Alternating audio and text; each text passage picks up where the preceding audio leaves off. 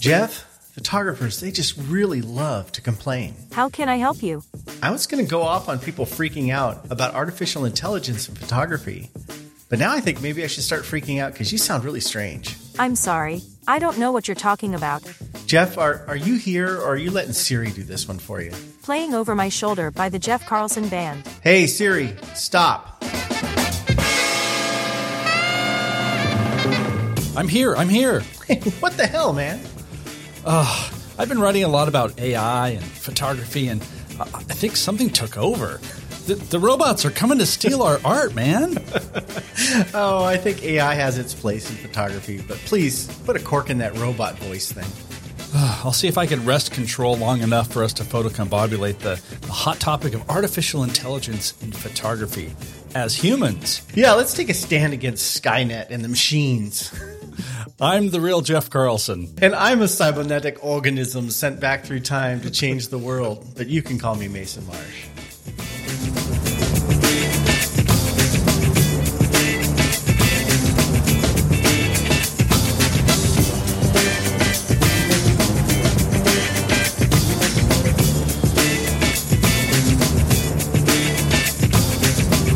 I'll be back.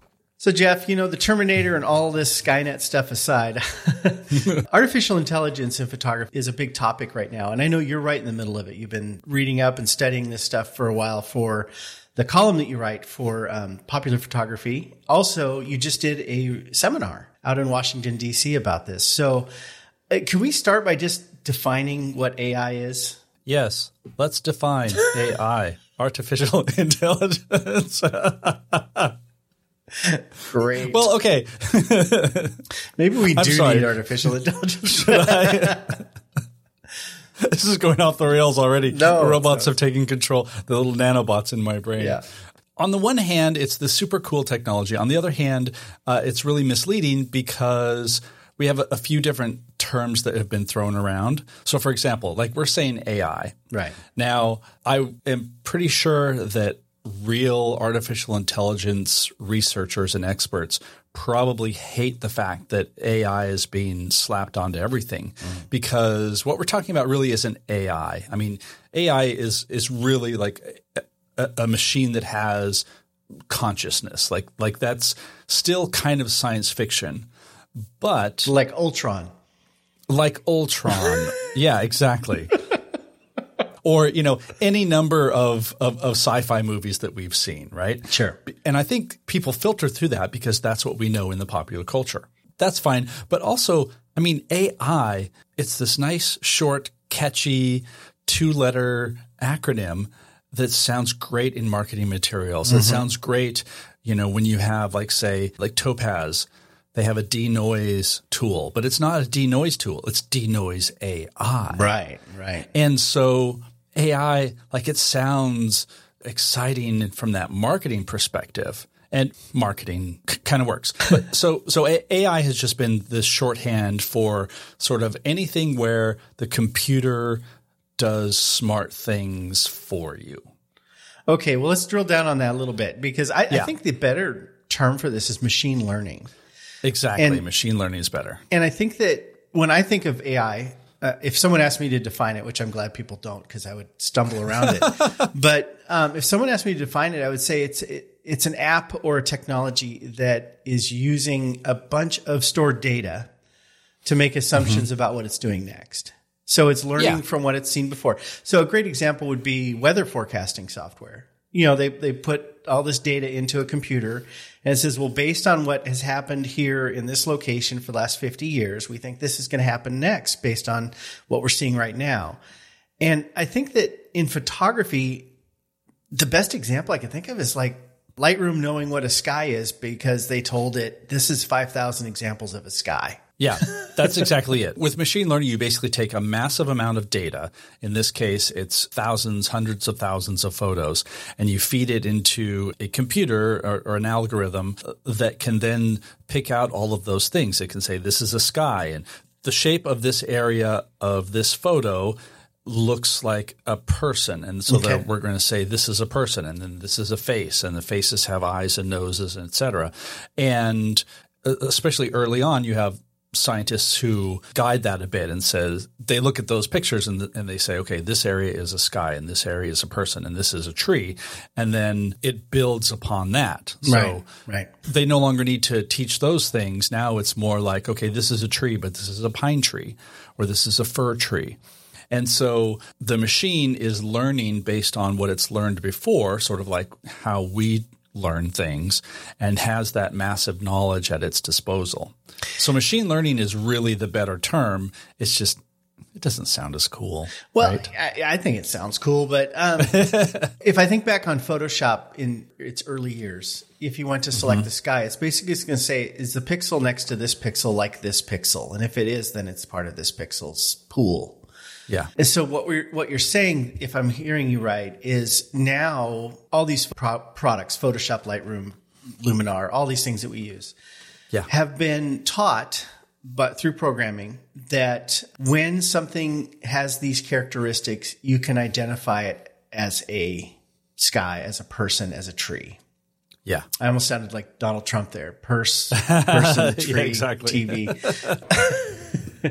So for photography, how I see this working really well is instead of me having to try to group pixels together and make a, a, a refined edge that looks right, I now have a machine that's going to make a lot of assumptions based on what it knows about skies, and it's going to do a pretty darn good job of selecting what I want it to select. Yeah. Is that that's right? I mean, that's, yeah, yeah. we got this that, down. That's the, That's definitely part of it. And the, the key thing here is that – so imagine that I'm showing you a picture, right? Mm-hmm. And when you look at that picture, you see the things that are in it. You can say this is a picture of a woman and she's standing in front of uh, a field of sunflowers and there's a sky behind her and you can tell by the color of the sky that it's probably getting towards sunset. Right. Right?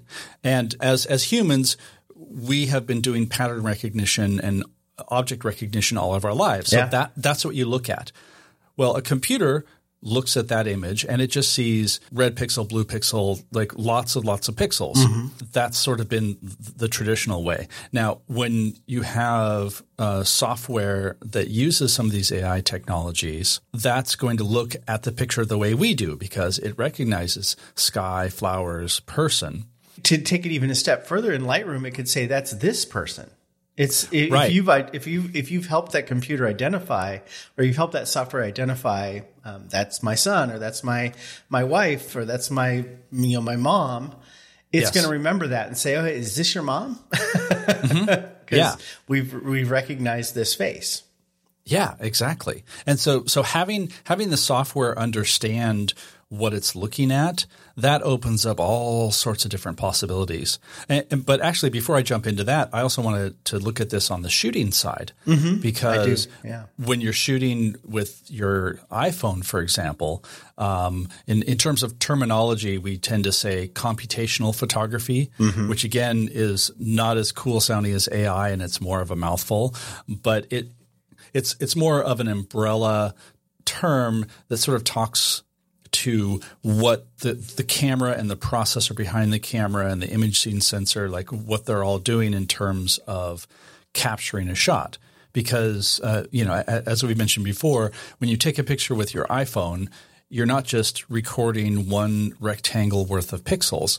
It's making, you know, a dozen different shots in milliseconds at different exposures. And it too is also looking at the scene and identifying that, ah, this is a sky, these are trees, this is the ground, this is probably the foreground object. Mm-hmm. So the thing in the foreground should be in focus. And if this is a sky that has a little blue to it, maybe we'll add some more blue to that to make sure right. that it's not overexposed. Mm-hmm. And this is a foreground thing, and we don't want that to be completely in darkness. So it's going to blend those exposures together so that the picture that you get has a higher dynamic range and looks more like what your eyes see rather than what an image sensor can see. In the case of the iPhone, it also adds that LiDAR technology. So it's using Uh, laser emitters to mm-hmm. measure distance, and it can determine I, I don't know if the LiDAR pattern is precise enough on the iPhone to know if it's a face, but it's going to add that distance information to the image information And yeah. the processor in that, the amazing processor in that phone is going to be able to say, that's a person, want that person's face to be in focus. And well, like you said, the background can be out of focus, foreground can be out of focus. It's really yeah. pretty staggering to think about, um, because a lot of times when I think about computational, artificial intelligence, any of these words we want to throw around, I tend yeah. to think about the processing side, you know, sky selection, subject mm-hmm. selection, things like that. Sure. But in the case of the iPhone, there's a lot of this machine learning, augmented processing that happens at higher than just the exposure level, right? It's yeah. making decisions based on subject matter. We don't see that a lot in our quote unquote real cameras, except for like eye detect autofocus. Mm-hmm. That that yeah. would I would call that machine learning, right? Yeah, that's also doing it because it's doing extremely fast pattern recognition. So it you know it it sees a face, it sees you know which like like you you can choose, do you want to focus on the left eye or the right eye in some systems? Mm-hmm. Some systems will, if you're a bird photographer. Yeah. And I can only imagine that, that this has been sort of revolutionary for bird photographers. Maybe I, I I'm not one, but um you know s- some cameras will recognize not only that's a bird, but that's an eye on the bird and focus on the eye, which has got to improve hit rates. Oh, yeah.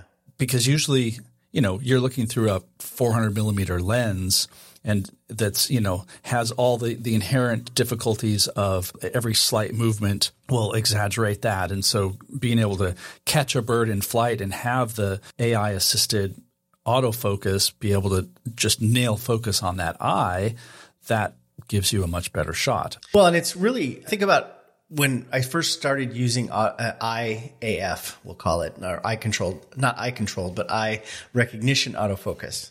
Yeah. Be careful because eye controlled autofocus is totally different. Oh, right. Yeah. So yeah. I A F was, for me, the Sony A seven R two had I A F. Mm-hmm. And I think I, it, a very early version was on the Fuji X T one that I had. But when I went to Sony and it had this I A F, it was it was uncanny how great it was. And it's just gotten better and better. And now, like you said, it doesn't just look for eyes. It says, you know, you can tell the camera, you're looking for uh, animal eyes. You're looking for human eyes. You're looking for mm-hmm. uh, bird versus cat, right? Yeah. You can yeah. be really specific. And I don't know if it goes so far as to as to be learning. I don't think the camera's learning as much as it knows. Right, it just right. knows what all these faces have, have certain ratios of eye to, to beak, to nose, to mouth, all those things. Yeah. And the fact that it's autofocus is no longer tied to the contrast between pixels. Mm-hmm. It's now smart enough to know that you don't want the nose in focus. You want the eye in focus, or you don't want the uh, the shoulder yeah. in focus. And I used to have to be really careful with earlier cameras in autofocus because high contrast scenes, if there's a lot of high contrast material in the background, it was always going to lock on the background. Yeah. And it was maddening how many photos you throw away because it, the camera's just like, I thought that's what you wanted. And now it's, it's like, no, I want you to focus on the eyes, damn it. And mm-hmm. it do, it does it. And it's, it's revolutionary. Really amazing. Yeah. Yeah. Well, so, uh, and a, a couple of things just to unpack, just even in that tiny bit, um, you know, it's, It's not just focusing on the eyes, but it's able to track the eyes. Yes, that's super great if you're doing a portrait session and somebody is just, you know, standing there. But um, for example, like you said, last week I was at um, a conference where I gave a talk about this. It was the Creative Pro Week conference. And part of what I did at the conference, like I wore two hats. I, I had this session where I was talking about uh, A I technologies for Uh, creative people, but I was also shooting the conference. Mm-hmm. And so I was the event photographer and I was using eye tracking, like live eye recognition tracking all the time because I was shooting speakers who they would move and they, they would step aside and they would gesticulate and none of them were really just staying in one place. Mm-hmm. And so I needed to be able to do that. And so the camera I was using was a Fuji X T four. And the mode that I was using, which was to track the face, it would also base the the exposure level on the eye and the face so that the person would be well exposed, even in what turns out, because it's a conference, it's a difficult situation anyway because they're dark rooms, dark background, but spotlights and all sorts of, of difficulty. And it made my job much easier to be able to, to focus on this. The, the other thing I wanted to mention was uh, you're right. It's not the, the camera isn't doing any learning, but it's taking advantage of all the learning that is that has come before. And I would imagine when cameras have these firmware updates and they say, you know, the uh, autofocus has been improved, well, it's probably updating to, you know, whatever built up algorithms that they've been using. Yeah, they fed, they fed it gonna, more data, and it's had a chance to, to learn more in the yeah, lab. Exactly. And now they're sending it that knowledge onto the camera. Exactly. Um, with that firmware update. You know, it's interesting. I just tested the um, Mini three Pro drone. Uh, so I had yes. uh, an early version of this drone, and I uh, had a chance to fly it for a week. It had a subject detection mode, which is new. Ooh. I hadn't seen that with the previous any of the previous drones I've used. And when you turn this particular setting on in the menu, it would start scanning the scene for people. And it would say, do you want to select this person? And it was, I had the drone hovering above a soccer field, and it was shooting kind of down the soccer field. And so all the people in the shot were really small, but yeah. it was able to pick out, that's a human. Do you want that to be the subject? And oh. it was not just doing it for focus. It was saying, if you select this subject, I'll actually center them in the frame, and you can tell me to fly a pattern. And mm-hmm. I'll, I'll fly this pattern. But it was interesting to me, when there wasn't an obvious person in the frame, it would select vehicles. It was like, is that this pickup truck? Oh, do you, want, yeah. do you yeah. want this to be your subject? And so I have these little green boxes. It was it was very sci-fi movie, where it's like target selection, you know, and like, like Iron Man, you know, where you got these little little things all over the yeah. the screen. And it was really interesting, because I, I sort of saw a glimpse of the future of what mirrorless cameras might be headed to, where they're saying, hey, is this the subject you want to track? Oh, and right yeah. now no, I it... have tracking in my thing, where I can tap on a subject and say, track that subject, and it'll track that subject. But it doesn't know that's a subject until I tell it it's a subject. But I could see us getting to the point where it's like, hey, you're out shooting today. What are you shooting? I'm shooting motorsports. Great. I'm going to look for cars. Or I'm shooting yeah. um, portraiture. Great. I'm going to look for eyes. Um, I'm shooting birds today. I'm looking for bird eyes. Yeah. I, well, we're yeah. we're sort of almost there. Like, even my old, you know, Maverick Pro drone um, will do some of that, but you have to say, this is the subject I want you right. to track, rather than just having it sort of, you know, come up. And, and, you know, when I was shooting, again, this event, I would turn my camera on the crowd, and I would have like one green box and like, you know, eight little gray boxes for faces, you mm-hmm. know, um, all all moving at once as as it's trying to to figure out what what what to grab. And like you said, with the vehicles, there are modes now in some cameras where, you know, I'm shooting fast vehicles. Mm-hmm. I'm going to go shoot a car race, and I know I'm going to be at this corner where these cars are going to be coming around at one hundred thirty miles an hour, yeah. and I just want the camera to focus on the car as it goes. So cool. You know, which is tough to do. So, well, it, uh, it makes yeah. us better photographers. And I want to get to um, kind of the gorilla in the room here.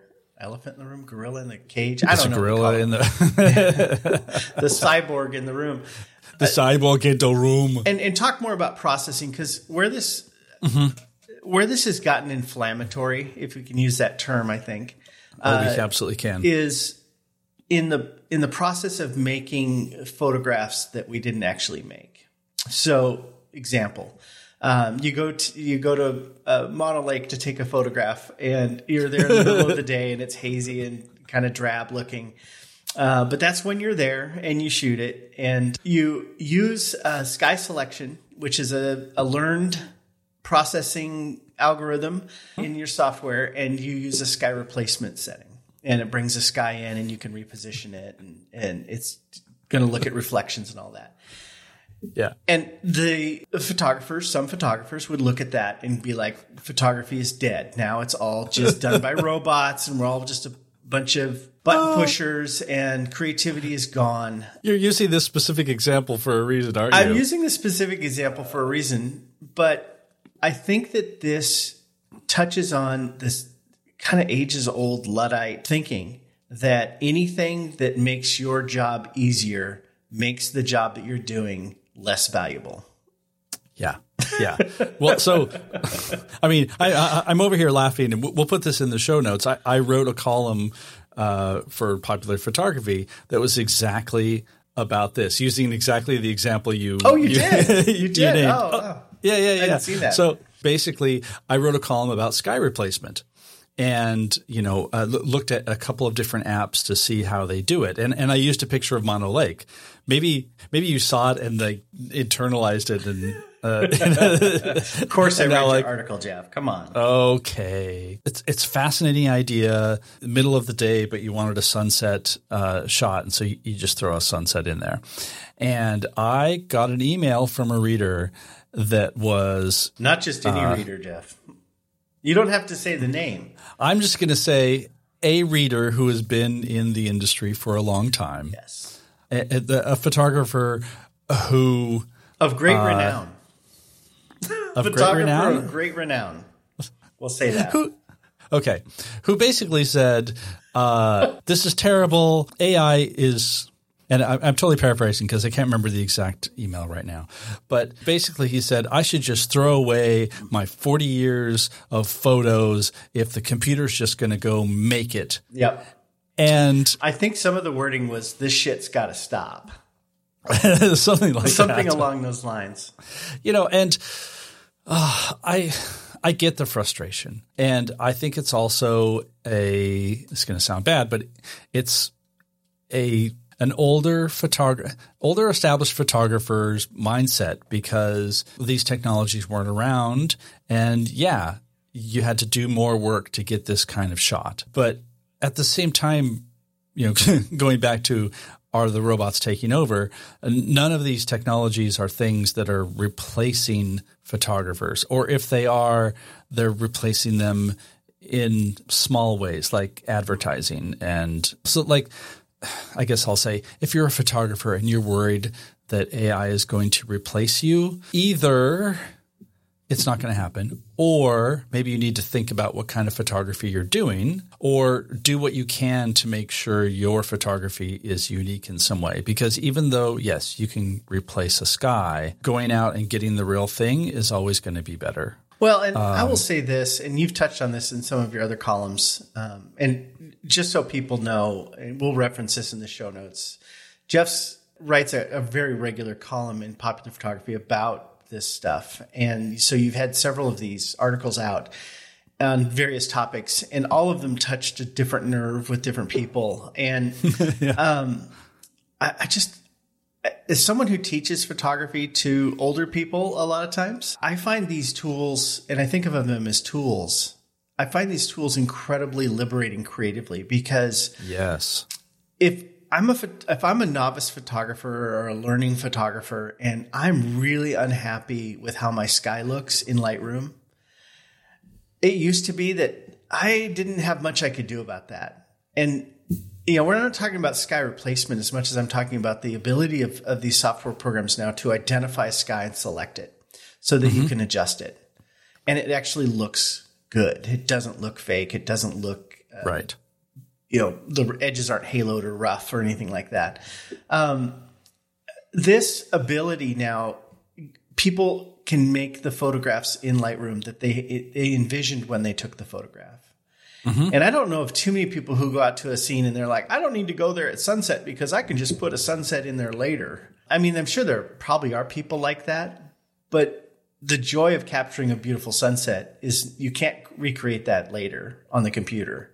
Right. That experience yeah. is something that is purely human and purely, you know, deeply satisfying. And that's something we can't uh, we can't hit that need with uh, making a nice sunset on the computer. I, at least I can't. This really goes toward a couple of different things like like the experience of photography is one big thing. Like if you are if your goal is to make gorgeous images, but you really don't like to go outside. Okay, fine. Then you are a, a visual artist and you can make creations and great. If you are a photographer who does want to go outside and does want to get these these things, these great images and scenes and experiences, but maybe you are not as educated in the processing side of things. You know, Lightroom might just completely befuddle you because there's so much that it can do. And you can certainly get there, but you know that this is hours and hours and hours of learning. And all you really want to do is go out and take pictures and make them look a little bit better. Mm-hmm. You want that sky to just have a little bit more contrast because your camera overexposed it just a little bit, or you were shooting raw and you have the dynamic range there and y- you want a little bit of drama without recreating the entire scene, and being able to take that into Lightroom or some other program like that. And you literally click a mask button, and then there's another button that says select sky. Yeah. And it figures out where the sky is and it selects it. And then you can add more contrast, bring down the exposure, whatever. And the experiential part of that is you got to make the photo that you wanted, and you got to do it in very little time with very little expertise.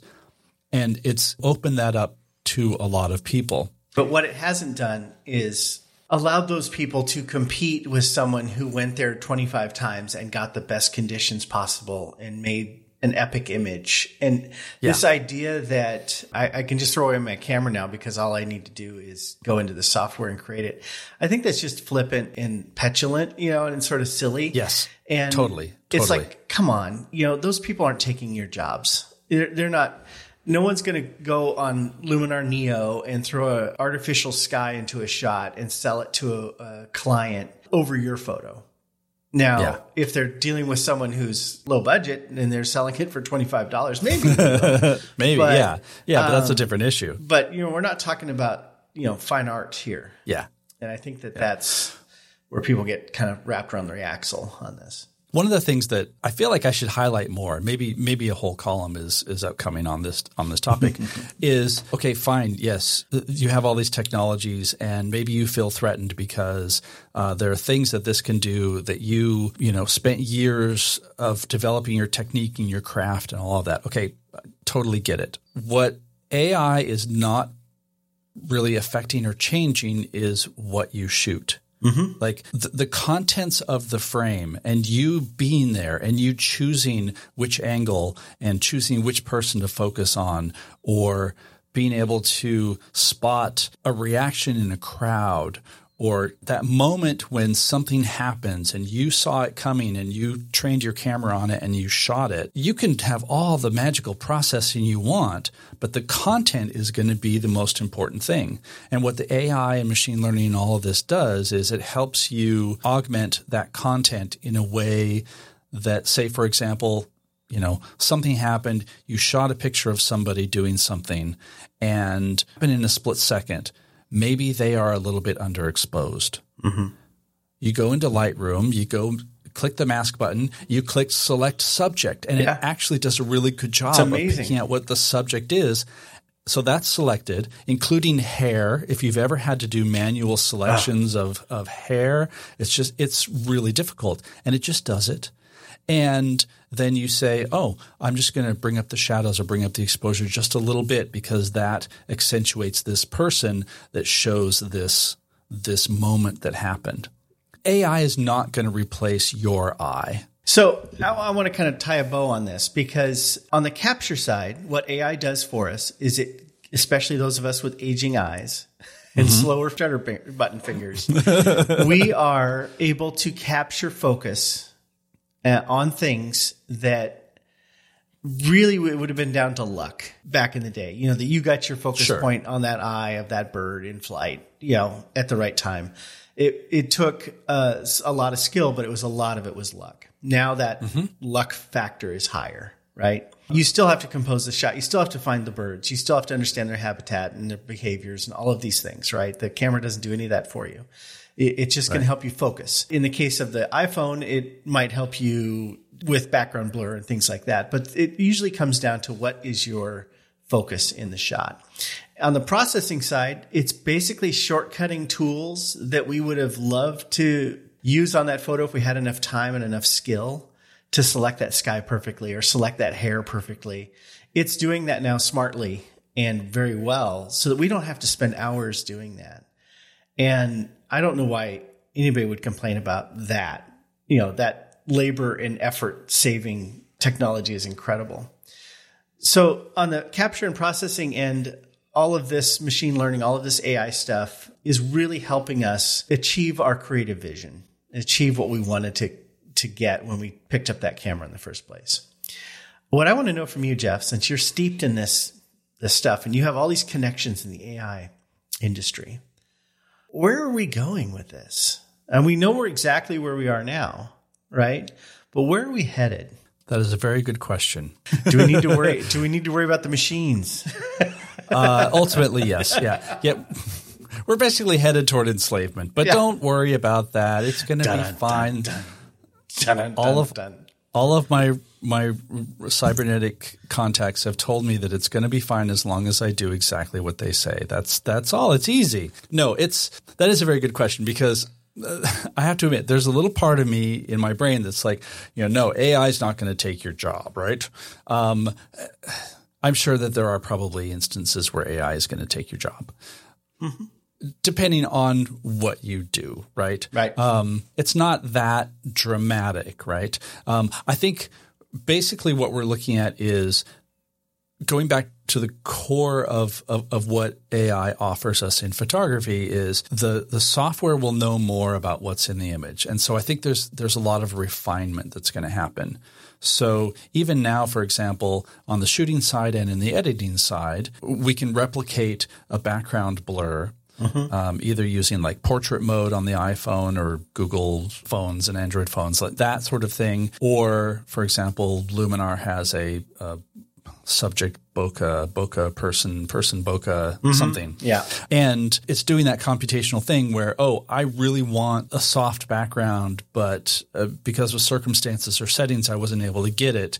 And now I can, I can make that happen. And you, you look at that feature five years ago and it was pretty obvious when that feature was being used. Right. But it's it's been refined, and I would challenge anybody to, you know, look at ten different shots, some with a soft focus background and some with an artificial soft bo- focus background that, you know, have been kind of comparable um, in terms of subject and, and, sure. and blur level.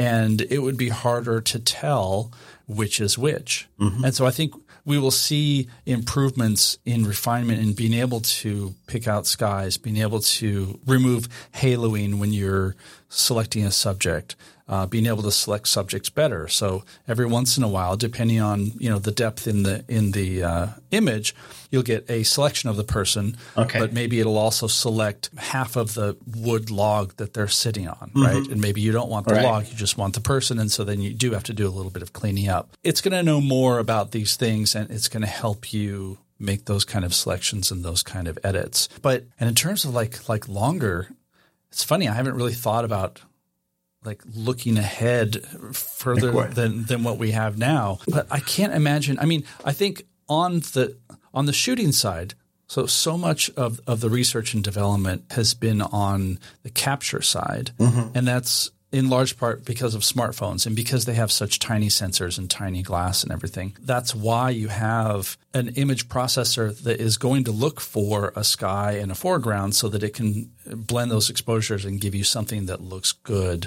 overall. Right. Um, as a quick side note, my latest column, uh, we'll put a link in, talks about Apple's ProRAW mm. format.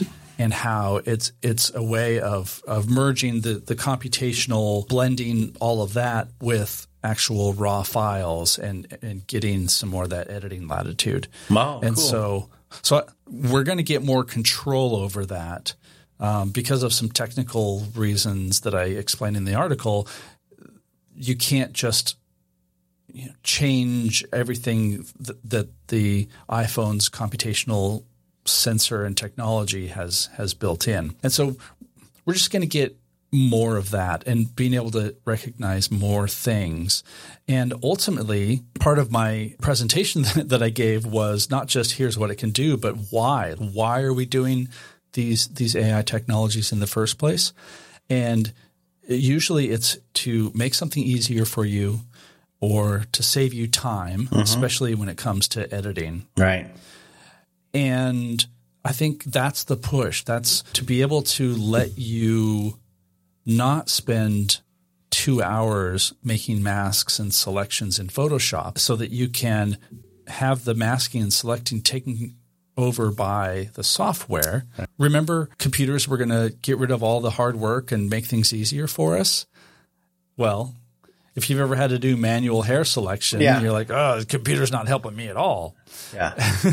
And so I think that's going to help there. And then that gives you more time to do whatever creative thing that you wanted to do, or you can process more images, or God forbid, you do some processing, you batch process those, and you can go have dinner. I was going to say you get in, up from your computer and, and go spend time with your family. Exactly. So I want to take a look into the ball and see see what the future holds. I think about what leads me to throw images away when I'm going through and my culling my images. Number one is focus. I just didn't ha- I just didn't hit focus. And yeah. I see our real cameras coming up to meet the technology of our, our phones in their ability to identify and track subjects better and better and better as they learn more about subject movement. What we haven't seen yet in any technology is predictive focusing. So this is a bird in flight. Birds in flight move this way. Bing, bing, bing, mm-hmm. bing. We're going to anticipate focus is going to be this point. Right now, it's like, that's a bird in flight. We're going to try to lock on and track it. But imagine if a camera says, hey, that bird is traveling this direction at this speed. It's going to, it's going to, its eye is going to be exactly right here in a moment based on what we know about bird flight. It's a story problem. Yeah. If a bird is traveling left to right at, at least a beat, four yeah, miles an exactly. hour. So, you know, I think about that, you know, the focus hits and, and, and just getting to the point where I'm not uh, having to throw away images because I, I missed focus. That's number one. Number two is, like you mentioned, and I think this is just to summarize it, what A I has been doing is compensating for our limits in technology. And so technology is kind of pulling the other hand of technology up to it. It's saying optically, you can only do so much with a little sensor or a little lens. So we're going to sort of make multiple images to allow you to do more. Great example, this D J I Mini three Pro. I get this camera and on the box, it says it's got a forty-eight megapixel sensor. And I'm looking at the camera and the camera's like, you know, the little camera module on this is, is just tiny. I'm looking at this little lens and I'm, I'm like, there's no way there's a forty-eight megapixel chip in there. And so I go out to take photos with it and there's, there's a forty-eight megapixel mode in the, in the menu. And so I tap it and I take a photo and it sits there and chews on it for a second. And I take another one, sits there and chews on it for a second. And I'm like, oh, it's not just taking a photo. There's something else going on there. And so I noticed that it's got a burst mode and an auto exposure bracketing mode and all that. So I switched to those other modes and it's like, nope, forty-eight is gone now. That's no longer an option. Now you're at twelve megapixels. And so I sent an email off to D J I. I'm like, hey, listen, is this a forty-eight megapixel camera or is it a twelve megapixel camera that's doing some funny work to make a forty-eight megapixel image? And they were like, we'll get back to you. And a couple days later, yes, it's a twelve megapixel sensor that's making forty-eight megapixel images out of multiple shots. That's why there was the pause. And so yeah. I'm like, great. So transfer that idea to a, a larger sensor camera.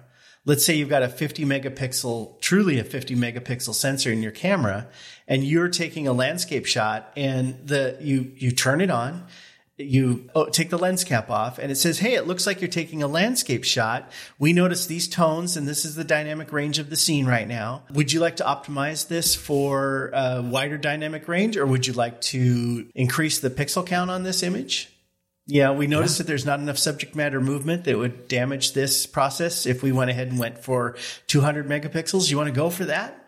I would love to have that option, right? And these cameras can do this with machine learning. They could be like, hey, yeah. We we notice these things in the data that's coming in through the sensor. We're going to make some suggestions and you can you can use that. Nowhere in there is it telling me what to do. It's just giving me more options, right? So that's where I see it going, where I now have a camera that can only go so far physically, you know, because of mm-hmm. physics and optics and the speed of, you know, energy transfer through chips and all of this stuff. And through right. software, they're saying, hey, we're going to go ahead and and augment this. We're going to go ahead and, and enhance mm-hmm. this capability so that you can get more out of this camera. I think that's pretty damn brilliant. Yeah, that is essentially what's happened with the iPhone because mm-hmm. Apple realized that people were buying phones as much as cameras as they were as phones. Um, and, you know, to play games, of course. Um, oh, sure, yeah. But the little tiny sensor in there with no aperture control, mm-hmm. their only route was to do this in software. And so they developed, you know, custom hardware. I mean, there's an image coprocessor that is entirely dedicated to the camera that does all this stuff. And it does things like the uh, cinematic mode in, in the new iPhone thirteens, mm-hmm. which will do selective focus in video, like rack focus effects. There's no way that sensor can do that. There's no, no way you have like you optically know, or, it's not doing it, right? It's not. Yeah. yeah. Optically, it's not doing it at all. And so being able to overcome those those limitations, I think actually going back to your question about you know, what we see in the future, I think finally, I emphasize that with a big finally, a lot of the bigger manufacturers, the Sonys, the the Nikons, the Canons, the Fujis, are going to start putting more of these features in their cameras because now they're seeing the value of of being able to do what the iPhone can do. And, and you know, it's it's a difficult proposition because you're dealing with so much more data and just that hurdle to overcome. But it's doable, mm-hmm. and processing power is increasing, and you know, algorithms are increasing and it, it improving. So we're going to be able to get to that point and probably fairly soon. And some of, you know, what you described is already happening in limited ways. So we're there. We're just not quite there there. And, and we're on this journey. I mean, the reason I started writing this column was because it's my feeling that computational photography is changing photography as a whole, as much as as monumental as the shift from film to digital. Yeah, absolutely. Absolutely. And and I don't think people realize that. Mm-hmm. And that's also kind of part of the point is it's not supposed to hit you in the head with it. It's just, oh, look at that. I did a firmware update and my camera can now focus much better. Wow. Right? Yeah. Physically, well, nothing changed on that camera. Yeah. yeah now it's yeah. better. And, and, and, you know, you have applications. Uh, Photoshop will do this, Lightroom, Topaz, Gigapixel A I. Basically, like a bunch of different companies will now give you software. So you can take an image, a low-resolution image, and enlarge it and make that uh, still a good-looking image with pixels that weren't there before. You know, before, if you were going to scale up a twelve-megapixel image, you'd be like, okay, well, it's going to be super soft, but you do you, right? Yeah, exactly. Good luck with that. And part of the idea is, okay, let's say I want to print something large. Let's say I have an old image that I want to have more resolution. And it, it seems like it's it's been in kind of a narrow lane for that. But the same technologies are doing exactly what you described so that you can have your smaller sensor produce larger images and do it in a sort of more natural way. Yeah. Even what's the mode on the on the Sony cameras that, that does like the slight pixel shift to build mm-hmm. a much bigger yeah, image? Yeah, it's, it's pixel shift. Pixel shift, yep. yeah. That's I don't know if that's specifically A I based. No, that's but actually it's a probably hard, that's a hardware. Okay, that's a hardware fix for for that problem where it actually shifts the sensor and makes multiple images, shifting the sensor around. Um, it there's software involved in processing those together.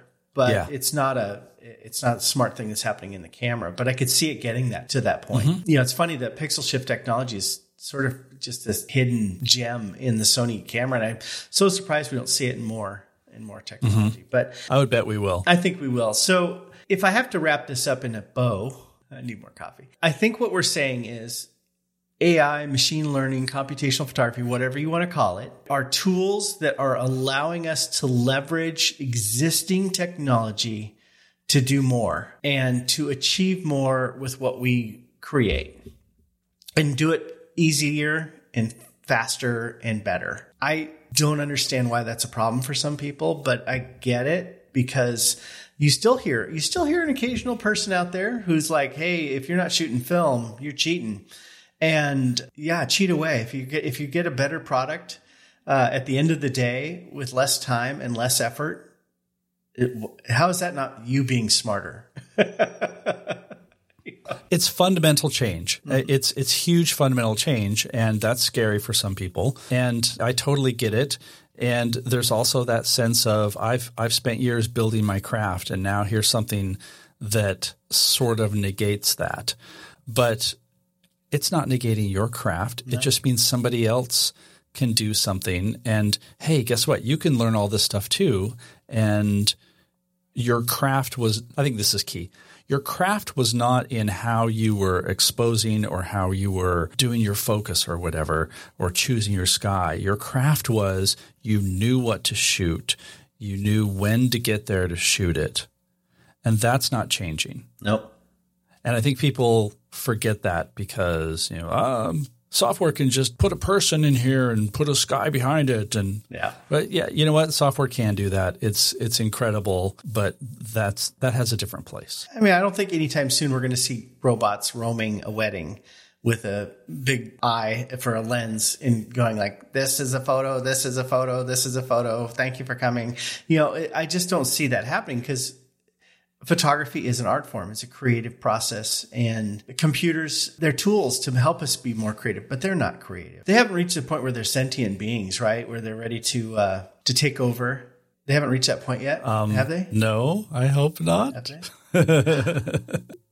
So, Jeff, our Zoom session just crashed, and I think it's possible that Skynet heard some things that it didn't like. And so perhaps we should be more concerned about this than we are being. But I also, uh, I think we're, we're ready to wrap this up on a good note. I think A I is here to help us. I think that the machines are our friends, and uh, it all helps us be more creative and more productive photographers. And we all could use a little more help, right? Yeah, I would totally agree with that.